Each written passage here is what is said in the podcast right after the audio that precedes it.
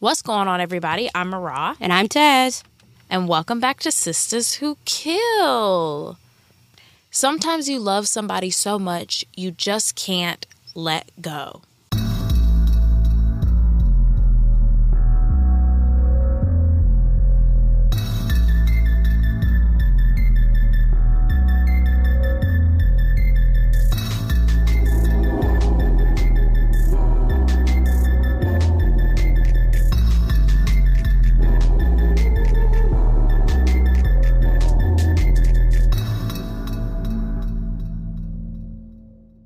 If you're listening to this, you probably already know what I'm about to say. That today is the day for you to start your podcast. You have everything that you need your computer, a little microphone, and Spotify for podcasters. It is the all in one platform where you can host, edit, and record your podcast and distribute it everywhere. Where you're listening right now, you can have your podcast there. I promise, for real. And it's free. And you can make some money off of your podcast for free. Free money. Free money is out there. Just go get it by starting your podcast today. Our players this week are Victor Saucedo, the victim, and Vegas Bray, our murderess. Vegas Batallya Bray was born in 1988 in San Diego, California, to a single mother. She grew up in City Heights. Now, the neighborhood was known to be definitely not the best, but eh, not the worst. Growing up, she had it kind of rough. Her mom was kind of in and out, and she was also sexually abused as a child. When she was 12 years old, she confided in a teacher. The teacher, of course, told her mother, and her mother said, nah, she's lying, didn't believe her. Now, she was hardly raised by her mother, and by the time she was in middle school, Vegas was living full time with her grandmother.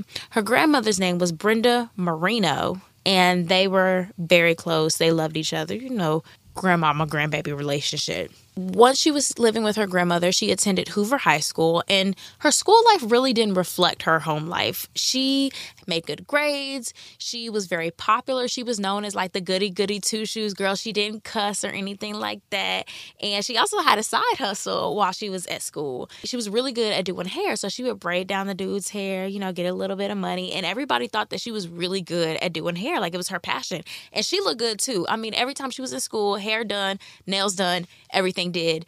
Miss Ma'am didn't miss. Okay when it got to her senior year, she got the superlative best smile, and people thought that she was really going to take her skills to the next level after high school. But she decided not to because after high school graduation, I'm not sure if this happened before or after she enlisted in the Navy, but in 2007, so the year that she graduated, she got arrested for petty theft and she was arrested. She pled no contest and then she had to go to shoplifting rehabilitation. Mm, mm, mm, mm, mm, but you know, it's what it's really giving is this is Miraz making this up.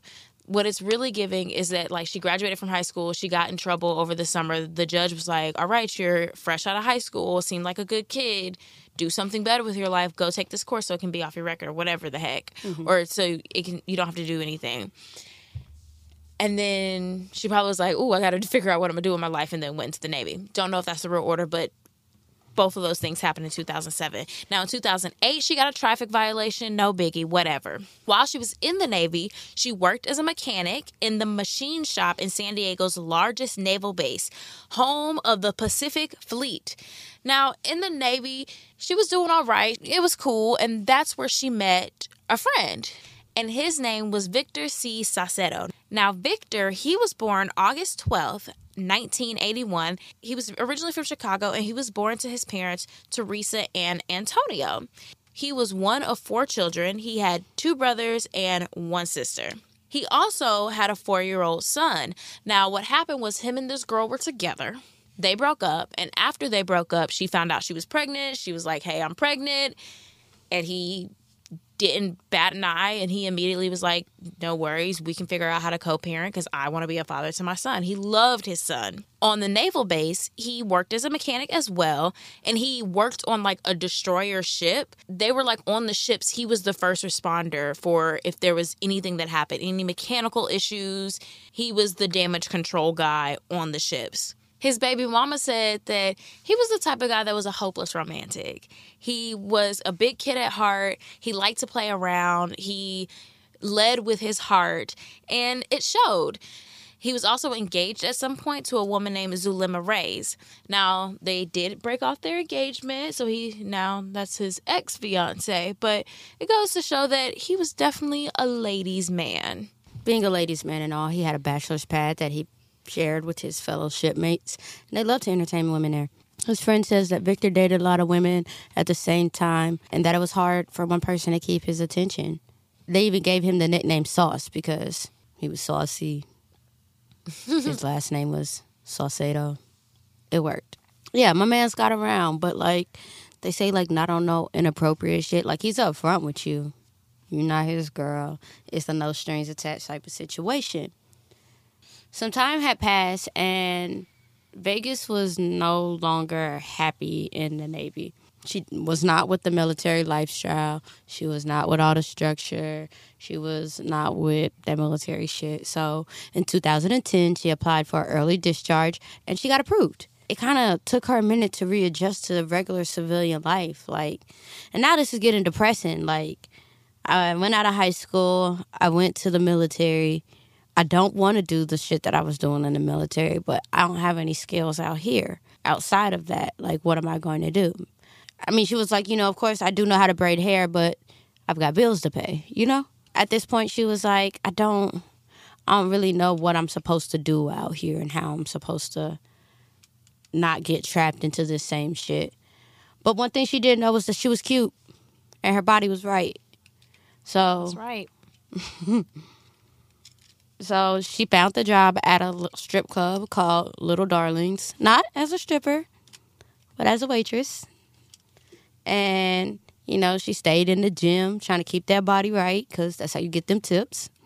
Mm-hmm. um, people described her as beautiful and voluptuous and it worked out for her. Now that was one of the jobs that i really wanted to have in college. I wanted to be a bar because you know i was bartending in college. I wanted to be a bartender at a strip club and I wanted to get really close with the girls that were dancing and I wanted us to have a relationship where I'd be like, they'd be up there like, oh, yeah, baby. Oh, your drink empty? Go see my girl. Boom, I get a tip. Go see so and so. Boom, she gets a tip. Oh, baby, your drink empty. Boom, go back tomorrow. I just felt like that lifestyle would work. I mean, I could be delusional, but I wanted that job so bad. You had it they all didn't have no strip out, clubs. Huh? That, yeah, they didn't have no really good strip clubs where I went to college, though. In 2012, Victor also decides to leave the Navy. Now, he had put in 10 years, but he's like, listen, I'm tired of being away all the time. My son is growing up without me. I miss my other family. He's like, it's time for me to go. So he starts taking classes at the University of Phoenix and preparing to go into law enforcement and get a nice, steady job where he can comfortably provide for his son.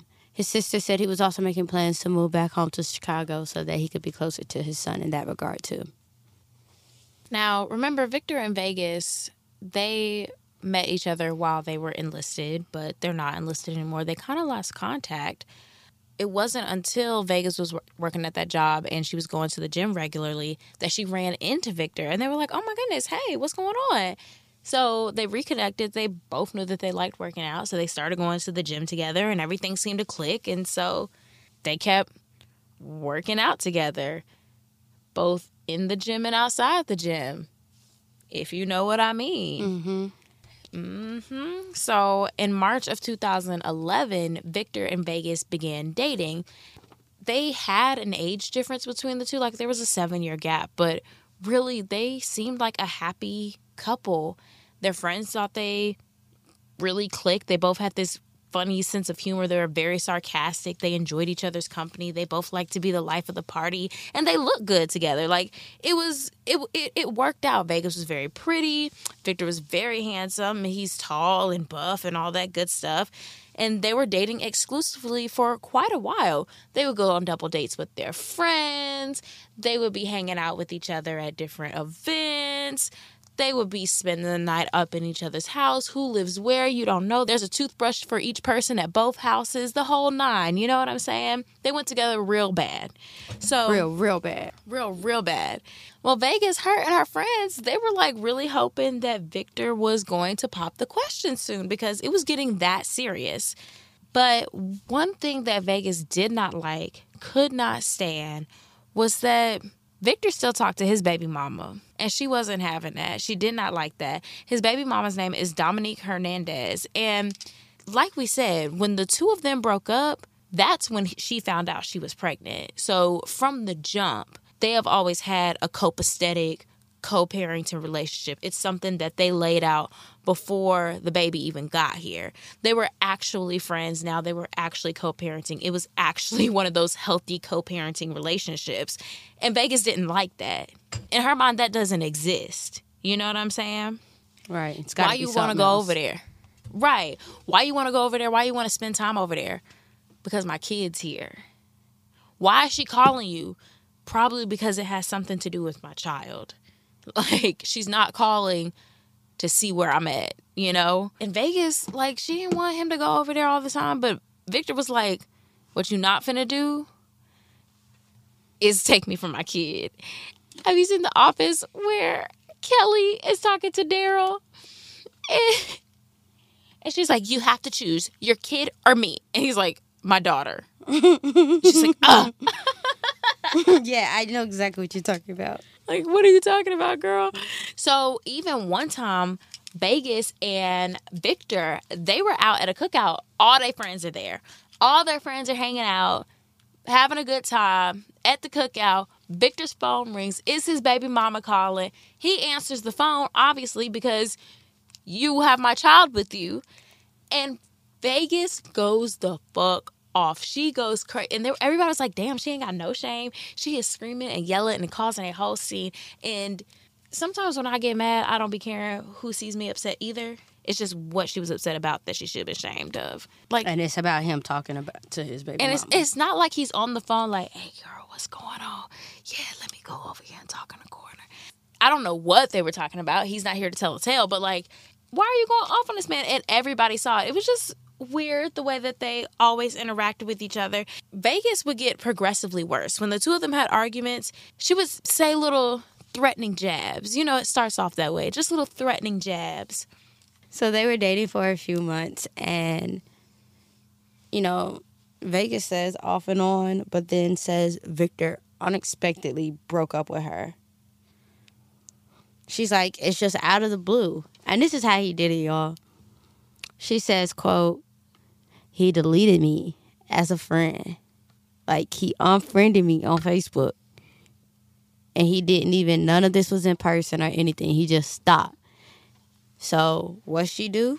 Got in her t- car, drove to his house and said, What the hell is up? Now, in her mind, it's not okay for Victor to just come into her life, you know, wine her, dine her, and then leave without a word. Did she deserve that?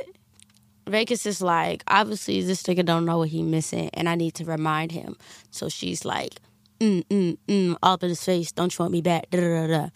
And eventually Victor is kind of like, you know what? Listen, you of course are attractive. I'm attractive. We already know each other. We can kick it from time to time, you know, do what we do, but we ain't really on that serious shit no more. Not right now. He tells her he just doesn't want to be in a relationship right now. And she was like, you know what? That's not a no. That's not a you don't want to be with me, right? You just don't want it right now. So I'll hang around and I'll be here when you're ready. So this goes on for about 10 months. And then that's when Victor was like, honestly, shit's getting old.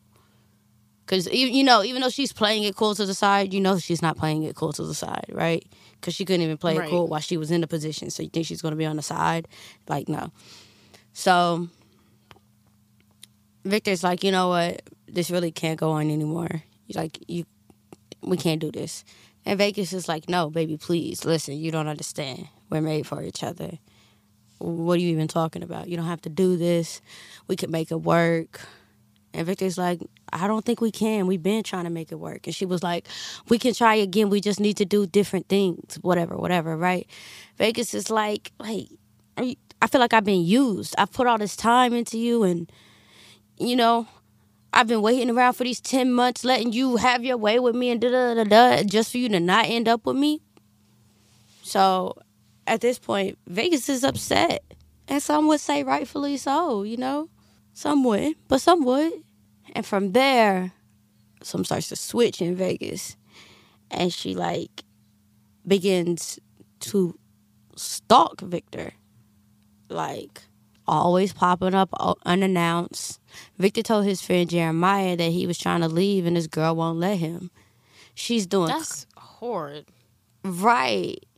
And she's doing crazy shit like smearing peanut butter on the front door, throwing eggs at his car.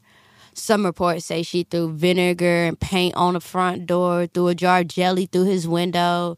I heard he went to the mall, came out, his car was keyed. Like, said she slashed all four of his tires, but on different days. All these are separate incidents. And can you imagine, like, you already had to replace one, and two days later, you got to replace another one, and two days later, you got to replace two of them, or something like that? Like, ugh. You better just pop all four. And, but can you imagine trying to claim that four different times? You're like, sir. Right. Is there something you, you were lying? I don't know what type of scam you're running. and you know, Victor did what he was supposed to do. You know, call nine one one, report the vandalism. But it was like you don't really have any proof that it's Vegas, and so there's really nothing we can do. So nothing really came out of it. Now, in one incident, he did catch her throwing bottles at the car, but he was like, "I'm, I ain't gonna press charges. I don't want to do nothing but just move on Vegas. That's all I want to do is move on." And he really feels like it's no point in going to the police because what he looked like, this big ass six two ass nigga, talk about this girl who is five two. He's a whole damn near a whole foot taller than her. Talk about she bothering me, well leave me alone. You know, like the misogyny of it all is nigga, can't you take care of yourself? Right. When in reality, like you can be in danger by somebody that's smaller than you. Mm-hmm. Vegas is stalking me. No, for real, she's stalking me. And you know how men are. They laugh it off. Like, ah, bro, she ain't stalking you. That shit crazy. And no one would really like take him serious because like Tazzy said, he's a big dude, she's a small girl, and people aren't thinking that she's I don't know, capable maybe. And at this point, he's starting to feel the heat from her. He even moves apartments in his apartment complex to just try to shake her off a little bit. Didn't work. Vegas found him quick, fast, and in a hurry. Actually, one of his friends, one of his friends' name was Freshta, and the two dudes they swapped cars just so that he could get away from her and like maybe she'll be able to not find me if I'm not driving the same car. And his friend was like, Bro, like, I'm watching you become sadder and sadder, more and more depressed. Like, you don't feel like you have a life because of this girl. And that's hard to see on your friend, you know? And so, of course, his friend is trying to do anything he can to just help him out. It got to the point where Victor, he called his brother and he was like, I know what she's capable of, bro. Like, I really do know what she can do and what she probably is going to do. Like I'm pretty sure she's going to try and kill him. He actually went out and bought two life insurance policies on himself because of all everything that was going down with Vegas. Like he just knew it because Vegas was just saying all this stuff. Like she literally said, "If I can't have you, nobody will." And you know how they get when they start saying that. Now, Vegas is sitting in the pot stirring, okay? And she is getting hotter and hotter and hotter. Now, she has this thing where she keeps a diary on her computer and she types in it all the time. Sometimes she'll talk about how Victor is just getting on her nerves, how she just can't stand him. And then at one point, she made herself a bucket list. Now, this isn't a bucket list of like, oh, I want to go to Aruba and Bora Bora and swim naked with the pigs. No this was a bucket list, and they were like phases, right? So the list came in phases. Block who I needed to block on Facebook, gather all of the evidence from my ex's emails, buy a gun, make a video for my family. This will be the last time they hear from him. Kill him, kill myself. And every time that Victor would turn her down, she would just get more and more angry. She was writing on Facebook, what does it look like now that I found out that my ex was cheating on me for the last four months of our relationship? Apparently, she went into his email. I ain't trying to tell his business, but she went into his email and found out that he was on some sites and hooking up with trans women. Don't know if it's true, but that's what she put on Facebook, and she put him on blast like that. And first of all, even if it is true, it's not your business. Why are you telling my business?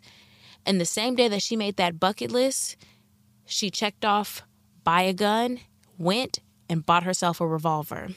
Now, the heat the heat was on Victor really bad and he could feel it. Like he could feel you know how if somebody is on you, if somebody's staring you down, he could always feel the heat radiating, just radiating off of her. Like he knew it was coming.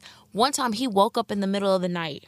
My man's woke up in the middle of the night, looks up, and Vegas is sitting on his chest, gun pointed at him. Cause how the hell I fuck up in my sleep? Whew, I don't know how he got her to not shoot him that night, but he did. And on August 3rd, she wrote a memo on her phone. So she was writing in the diary on her laptop, also writing in the memos on her phone. She complained again about Victor cheating and she was like, he's so full of shit. He's so full of lies. She said he was so full of lies. And then she puts in there, in the note, I said was because his dumbass no longer exists. Goodbye, Victor C. Saucedo, you stupid ass fucking bitch. Which. Whew you're already before this is before anything has happened to him and you're already speaking about him in the past tense right purposefully right but you know all this time like she didn't automatically go through with it she bought the gun the same day that she made that list but she didn't go through with it and do you know all this time they were still fucking mm. and, and everybody's right like there. why didn't she do it why didn't she do it right then i i bet she did and I bet he was like, you know what? Let me just lay it on this pipe real quick, Chill so I can out. live to see another day. Around August or September, she goes to Victor's apartment complex. Talk about she looking for a place to rent, and as an effort to make amends, she tells Victor that she's going to move into the same apartment complex, and for whatever reason, Victor offers to co-sign the lease for her. I'm guessing in some way Vegas has guilted him into co-signing on this because of why this girl is stalking you. And see, this is the thing. At this point, you're sending mixed signals. Because do you want this girl around you or don't you? Why would you co-sign on an apartment for her in your same apartment complex if you're trying to get away from her? It it really is giving mixed signals maybe Victor's like, if I just do this one thing, she'll calm down and I can move on with my life. Or maybe he's like, I like a little bit crazy. You keep you keep the spark going, you know? On October 5th, she writes another memo on her phone and it says, quote, just say that she was obsessed with killing him. Now, I'm not really sure this is a note to herself. And I don't know if she's talking in third person or something, but I feel like she's talking in third person or something. So she goes to his apartment to talk about her moving over there, and it's clear that this doesn't really even phase Victor. Like, he's not like scared of her or anything like that. As a matter of fact, he invites her in for a drink. You want some? Yeah. So they get to drinking and to talking, and one thing led to another. And they end up in bed together, and she even spends the night. Now the next morning, Vegas wakes up and she was like, "Here go my man's, looking all good in the morning. You know, um, he about to move me out here next to him. We're about to finally get back right. Like everything's on the right track. She just knew if she played the part and held it down for these ten months that he'd been playing his games, then everything will go back to normal." So she gets the great idea. We should go out and have breakfast this morning. And Victor's like, "No, nah, I'm straight." And Vegas is immediately pissed off, and she's like, "So you can fuck me, but you don't want to eat with me." This is really throwing her for a loop. She she don't even like the energy that she's coming with this morning. Like, if that's the way you felt, then you should have never let last night go down how last night went down. So she ends up leaving to go meet up with her brother at the DMV. And when her brother sees her, he doesn't think anything's off at the time. This whole day, this morning after, it's October 16, 2012. And Vegas leaves her brother, gets in her car, um, gets on the highway, starts headed to her homegirl house. But at some point, she decides to go to her apartment. She picks up her gun, the revolver, and drives back to Victor's apartment. And she arrives there around 3 p.m. Not sure how she got into the apartment, whether he let her in, if she let herself in. But about 10 minutes after she arrived, she pulls out her revolver and she shoots Victor. Now, the revolver holds six bullets in the chamber. She shot all six of them, reloaded her gun, and continued to shoot him. She ended, she ended up shooting him three times in the face, once in the right shoulder, once in the left shoulder, once in the right side of his chest, one to the right of his back, one in his right hand, one in the left shoulder, one in the lower chest, and one to his abdomen. All the bullets that were shot, she did not miss him once. Mm-hmm. Did not she's shooting miss- him right there at point blank. Like, Some people miss at point blank. Some people do. mm-hmm. But she made every single one. After she is done shooting him, the first thing she does is pick up the phone and call her brother. She calls her brother. She's just like, I called it just because I want to say that I love you. Hangs up the phone. And her brother's like, mm, something don't sound right. So he calls her back, back to back to back to back because she wasn't answering. And finally, she does answer. And when she answers, he's like, "What's going on?" She's like, I, I, "Victor, I don't. I think, I think I shot him. I, Victor, he's laying here. I, Victor, he's dead. I shot him. I killed him." She is frantic. She's freaking out. Remember, she has. She is thinking that she's going to finish the last thing on her bucket list, which is to take herself out. Right? She's talking. She's going off, and her brother's like, "Calm down, calm down." Finally, talks her down. Is like, "Listen, you need to call nine one one." She calms down a little bit. She's like, okay, great. Hangs up, and then she calls 911. Now, when she calls 911, she tells the operator that she found her boyfriend laying on the ground in the hallway. She's like, I came over, he's just laying here. And she's like, please send someone, please help me. And she's, they're like, okay, well, what happened? He's not breathing, he's not moving, he's so still. Oh my God. And they're like, okay, ma'am, what happened? Was he shot? Was he stabbed? She's like, he was shot. Okay. And they're like, do you know who did this? And she's like, I don't know who did it. She's like, it's a gun. There's a gun that's laying right next to him. And they're like, okay, do you know if the gun is his? And she's like, yes, it is. And they're like, Miss, do you know what happened? She's like, I don't know what happened. I, I'm not sure what happened. So quickly, the police, the EMTs, they arrive at the scene. And at first, Vegas tells the police that he shot himself, like it, it had to be a suicide. And when they get to the scene, you know, suicides usually don't have nine bullets. for starters. You know, just usually they don't. Haven't seen one in my very limited knowledge, but they do find Victor's body and they do find the 38 caliber revolver that's laying next to him. That's really giving defensive, right? Like if you were shot in the hand, then you probably had your hands up trying to maybe cover your head, maybe cover your face, maybe please please don't shoot me. That's what it's giving, right? So the police are like, ma'am, why don't you come on down to the station, give us a statement. I know that you're shaken up. I know that it's hard to see your boyfriend laying like this in this state. Why don't you come on down here so that we can just do our detective work? And she's like, okay, of course. Goes down to the police station without a question. Still at the crime scene, the detectives, they're like, okay, um, neighbors, have you heard anything? Have you seen anything? And the neighbors, they did come forward saying that they heard, I don't know, they were like maybe 10 shots. I'm not sure. Five. They were like, maybe we heard five or six, but there was a pause in between. And then we heard more shots. Like it wasn't just 10 back to back to back to back. So some neighbors said that they saw Vegas. They were like, we saw her around the neighborhood. We definitely saw her around his apartment around the time that the shots rang out. Also at the crime scene was a box of ammunition. Now, if you know anything about your guns, she didn't have just the regular bullets. She had the hollow tips.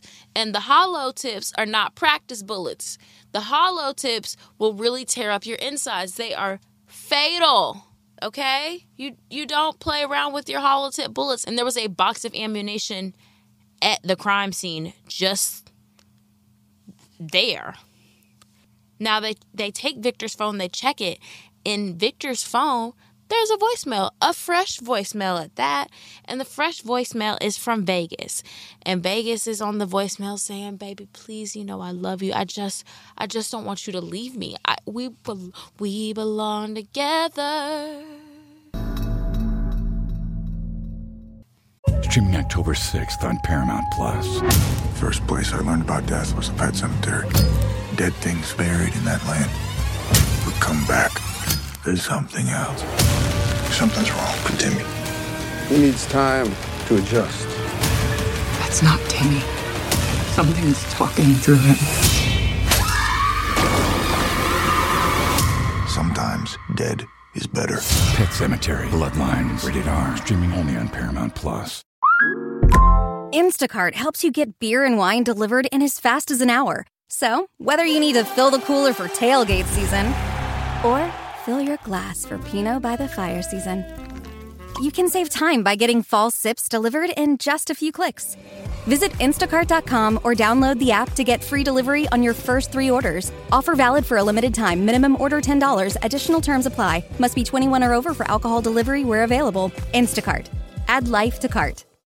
Now, back at the police station, Vegas is giving details on how she and Victor met. Now, this is all a voluntary interview. She's not under arrest at this point. She talks about how they met, how they broke up, how they was doing a do on occasion, all that good stuff, right? Then they started asking her, so what exactly happened today? All she could really say was that she doesn't remember anything because she blacked out, and when she woke up, her ears were just ringing. Now, the last thing she does remember is driving on the freeway to pick up our homegirl so they could go to the gym. Now, she goes on to say that she's been suffering blackout since she was a child because she had been a victim of sexual abuse. She even told the psychiatrist that diagnosed her with depression and PTSD. And she continues talking to detectives, and they're like, So, you still have feelings for him? And she's like, Yeah. He was like, And you just weren't ready to let go of that guy, were you? And she says, I wanted to, but it's hard. She also told the detectives about her alter ego, Baby Bray, who, quote, handles a lot for her. And the detective's like, Girl, do you got a second personality? And she was just like, I'm just thinking it's another part of me that did it. That had to be it. Like, it had to be her. She did it. Now, remember, think back to those notes where she was like, just say she's obsessed with killing him. Is the she, Baby Bray? Is that who's obsessed with killing him? Now, they did say on a Deadly Women episode that what mental immaturity is an actual clinical diagnosis, and the lady reporting was like she feels like Vegas stopped maturing. She was like she has the maturity of a 10 or 11 year old, which is around the same time that her mom left, and that could be a cause to like her behavior and why she's acting like this because let's think about childish things she did. Egging the car and throwing paint and, and, and, and jam through the window. Childish. Calling the police. And shooting a guy nine times and then saying that it was suicide. That's childish. That's a childlike mindset. Uh, sitting here stalking this man because he don't want to be with you. Childish even the coping mechanism of disassociating that's like protecting your inner child, right? So could be onto something, not too sure though. Now, the detectives start talking to friends of the couple and asking about their relationship and Vegas's mom was also interviewed and she stood on the fact that her daughter could never kill somebody over something as silly as jealousy. Now, she didn't want to be identified, but she did say, quote, she doesn't have to do that. She could have anyone she wanted. She goes on to say, How you know? You ain't been around. she goes on to say, sometimes Vegas gets flashes and she can't remember what she did because she gets angry, but she had to be provoked to the utmost point. I've never seen or thought anything like this would happen, end quote.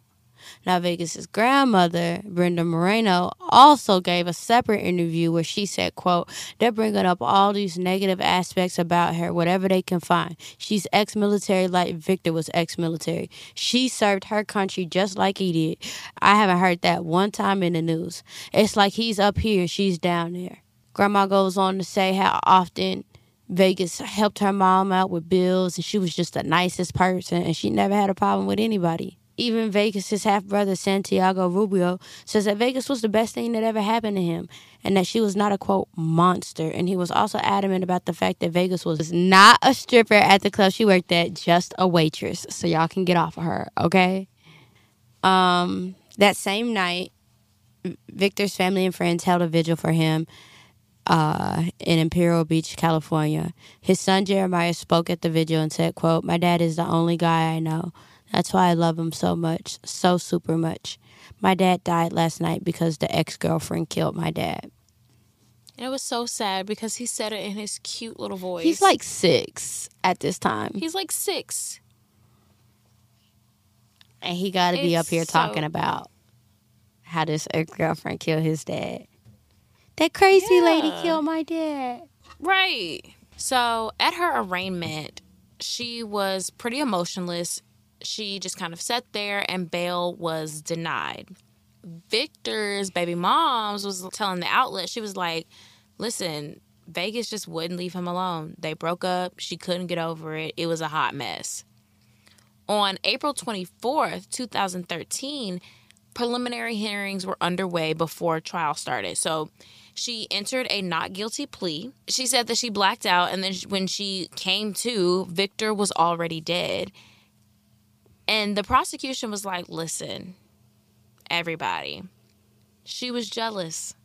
She was jealous of his baby moms. And then Vegas is like, no.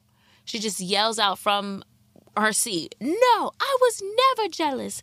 I'm not, I'm not going down for something I don't remember doing. No, no, I'm not. I'm not going down for something that I don't remember doing. And everybody's trying to calm her down. Her lawyer even like touches her face and tries to calm her down. No, no, I'm not going down for something that I don't remember doing. Finally, they escort her out of the freaking courtroom, and her lawyer's like, Judge, maybe we should postpone this and get her a psych evaluation. And the judge is like, You know what, defense attorney? That sounds like a great idea. And he grants it. In July of 2013, she meets with a psychiatrist for three months, and the psychiatrist is like, nah, she is not fit to stand trial. So, because of that, she is moved from the jail to a treatment facility.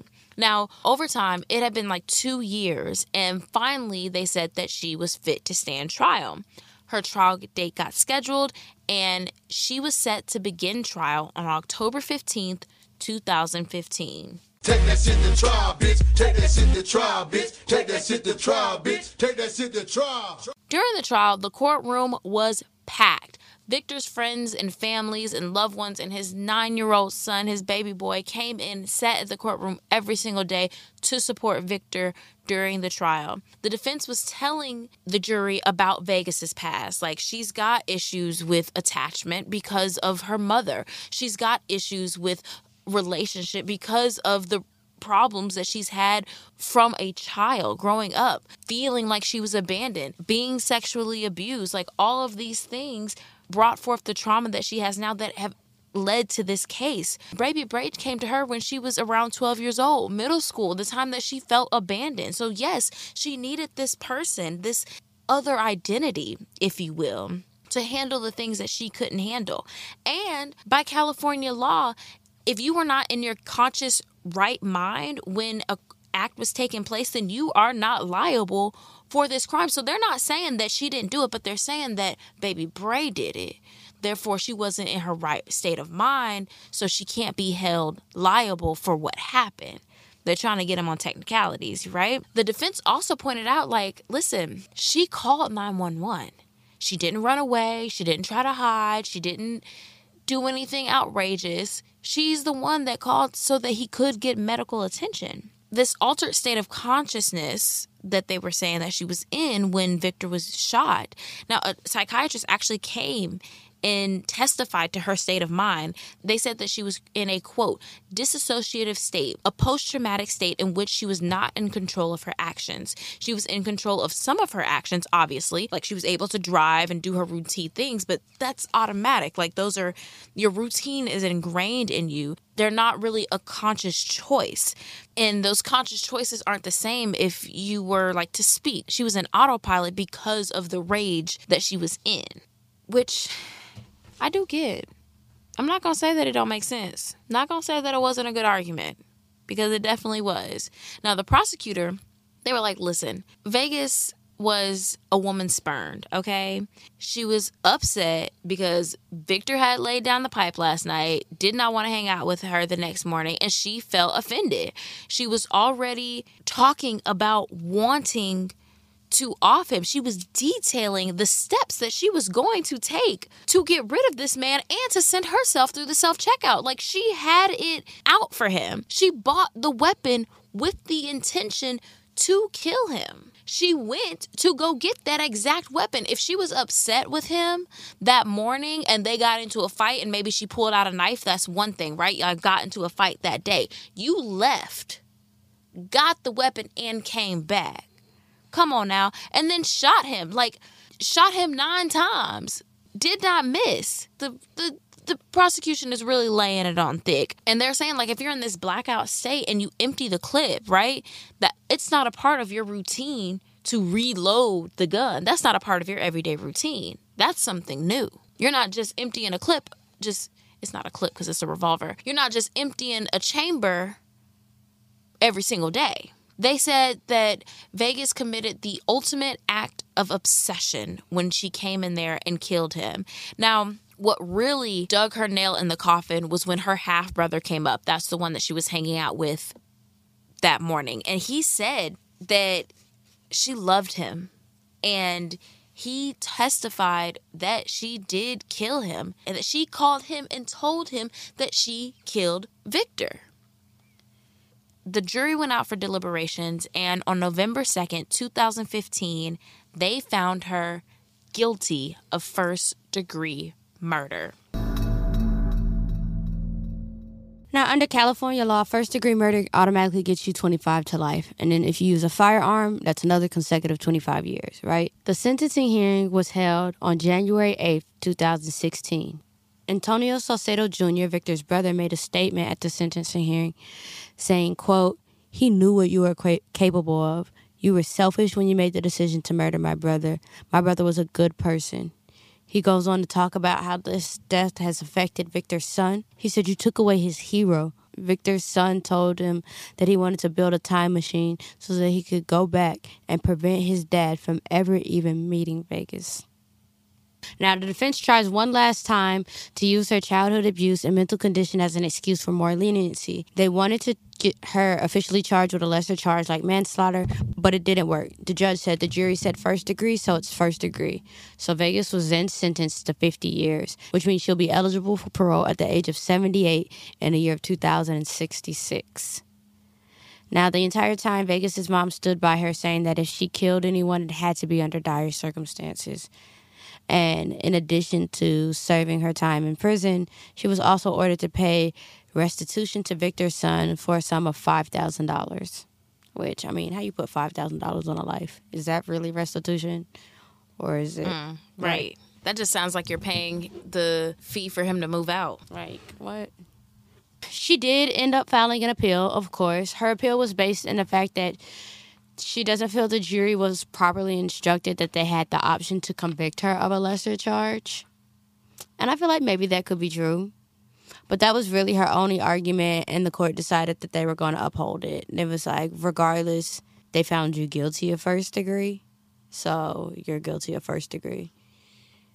Um, so ever since, Vegas has been incarcerated at the Elmwood Correctional Facility in Milpitas, California. And that is the show. Dun da da da. We've done done it again. Ada Pearl's done done it again, y'all. All right, y'all. It's time for. Well, I'm not black. I'm OJ. I didn't do it, but if I did, this is how I would have got away with it. I didn't do it, but if I did, I was about to say get a journal, but her journal was messing her up in the first place. You said what? I said I was about to say get a journal, but her journal. Her journal is where she's doing all the planning. right. Um. this is just another one of those things where it's like, hey, girl, you know what is not good? You caring about this man more than you care for yourself. And stalking this man. Ugh, I didn't do it, but if I did, I would have gotten out of the military and went to college. You have a whole, you have the military behind you. Go to school, get an education for free. Because she did well in school. Right. I ain't do it, but if I did, girl, y'all got to stop begging these niggas to be with you. That nigga whole ass blocked you after y'all was going for months without a word. That ain't the type of nigga you want I'm back sh- in your life. I mean, I'm sure, I'm she sure it earned wasn't it. without a word. I'm sure she earned it. I'm sure she earned it. But still, that is a sign of incompatibility, girl. Move on. He ain't the one. I ain't do it, but if I did, if we were gonna pay this suicide role, girl, once is enough and make it count. If he survives, then he survives. But you have blown your cover. I ain't do it, but if I did, if I did empty the nine rounds, then I'm not gonna lie about the suicide. At that point, just stick to the mental. I blacked out. I don't know what happened. You know what I mean? But now you've made it look like a cover up, and now we can't trust you. Right. And no one wants that. I ain't do it, but if I did, I wouldn't have a paper trail. Hello?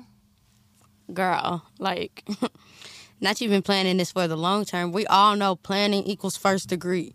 We do not want first degree. Show no signs of planning. You knew better than that. You knew better than that. I ain't do it, but if I did, I still think, you know, at no point did you ask for a lawyer, girl. Because I would have told the During lawyer. your interrogation. Right. I would have told the lawyer about this little blackout situation, about this little childhood trauma, and be like, so how should we play it? Right, because it seemed like she tried to do it with herself. And I feel like her lawyer was really trying to help her out as much as she could. I ain't do it, but if I did, I feel like they made sure that she was mentally competent to stand on trial. But did anybody speak to her mental competency at the time of the murder? Because, like they say, in California law, you have to be fully conscious. So, who investigated whether or not she was actually conscious during the time of the murder? And, like, what resources did we bring in to try and prove that theory? Like, I mean, the Right. psychiatrist said that she does black out, but I feel like we can press a little harder. What are the signs? They didn't find anything. happened? Well, no, they said that, that she does have the trauma and the PTSD from her childhood, but like, is there any way to speak to what happened? Maybe if she had a fucking lawyer when you're about to go on trial. Maybe, yeah. That's all I got. Parole or no parole? What you say? I don't know. I do feel like she's a little touched in the head, and the facility might be better suited. Um, we'll see what she does. Wow me. I'm willing to give you another chance, but do some good in there. Make some changes. Show growth. Work on that maturity. Yeah, you're gonna have to work on something. No parole for me. Of course. No, I I mean, has no time for your shit. Learn how to act. I mean, if push comes to shove, what I really care about more is the fact is you going to the facility. Like I can, I can deal with that Yeah, I really feel like more. I don't know, girl. If if your trauma is causing you to black out and you truly believe that you were blacked out during the time of this murder, that's dangerous. Mm-hmm. Because That is serious danger. if you are killing people when you go unconscious, we can't trust you out here because you might go unconscious and it happen again. Like there's nothing like that really needs to be treated and investigated and a plan to prevent that from ever ever happening again. I agree. All right, well, that brings us on to the next segment. Let's go ahead and read some reviews, girl. if you want to leave us some review, you can. You can do it on multiple platforms. You can do it wherever you're listening right now. Maybe, possibly, more than likely, you can. If not, you'll be able to rate us, and I hope that you do, and then you say that we're amazing. I really hope you say that. This one says. I'll beat you to it. This one says, I love a good true crime. I found a snippet on TikTok. They have everything. I followed for a while before I said, you know what, let me go listen to a full episode. I've been listening ever since. I sit and listen and talk like y'all can hear me. I love, love it. Thank you. And you ladies are beautiful. Thanks, girl. You're beautiful too. Thanks. So are you. We love you. You are amazing. Absolutely. Um, this one is from Soraya Cooper. Soraya says, I've been listening to your podcast and I have to say that I am absolutely obsessed. It's not so often you hear about or see black women that are murderesses, but your podcast is living proof that sisters can indeed kill. Keep up the great work. Yes, yes, they can. All right, that's the end of the show. If you want to keep up with us, you can. You can follow us on Instagram, Sistas Who Kill Pod. You can follow us on Twitter, Sistas Who Kill. Facebook, Sistas Who Kill. You can also join the Facebook discussion group, Sistas Who Kill Podcast Discussion Group. You haven't answered the questions again, okay? Um, you can follow us on TikTok, tick, tick, tick. I'm sleepy. You can follow us on TikTok, Sistas Who Kill Podcast. And anything else, friend? Tell the folks. Um, we're having a charity event, Sisters Who Give. It's going to be July 29th. 12 to 5. I love that. We will be arriving together. Sure, but um, y'all bring games because that's a lot of time to be out in the heat now. This is very informal. Very When I tell you guys, bring games, come bring it. I'll probably bring the volleyball. I'm definitely going to bring my donation for the Atlanta mission and you should too. Absolutely, you have to. We will I'm not yes, talking. you to have you. to or I will, I will. and Tazzy is really good at the cold shoulder. He's like, you can't be talking to me. Mariah, I think somebody called you. Not I. Make sure that you bring a gift for the Atlanta Mission for their back to school. Give, give with your heart. We will post things that need to be given, as well as like a little overview map of where we will be sitting so that you can come join us and have a good time. And I will bring my speaker so that we can play the Sistas Who Kill playlist. Mm-hmm. That's all I got. Talk to us, we talk back. Bye. Bye.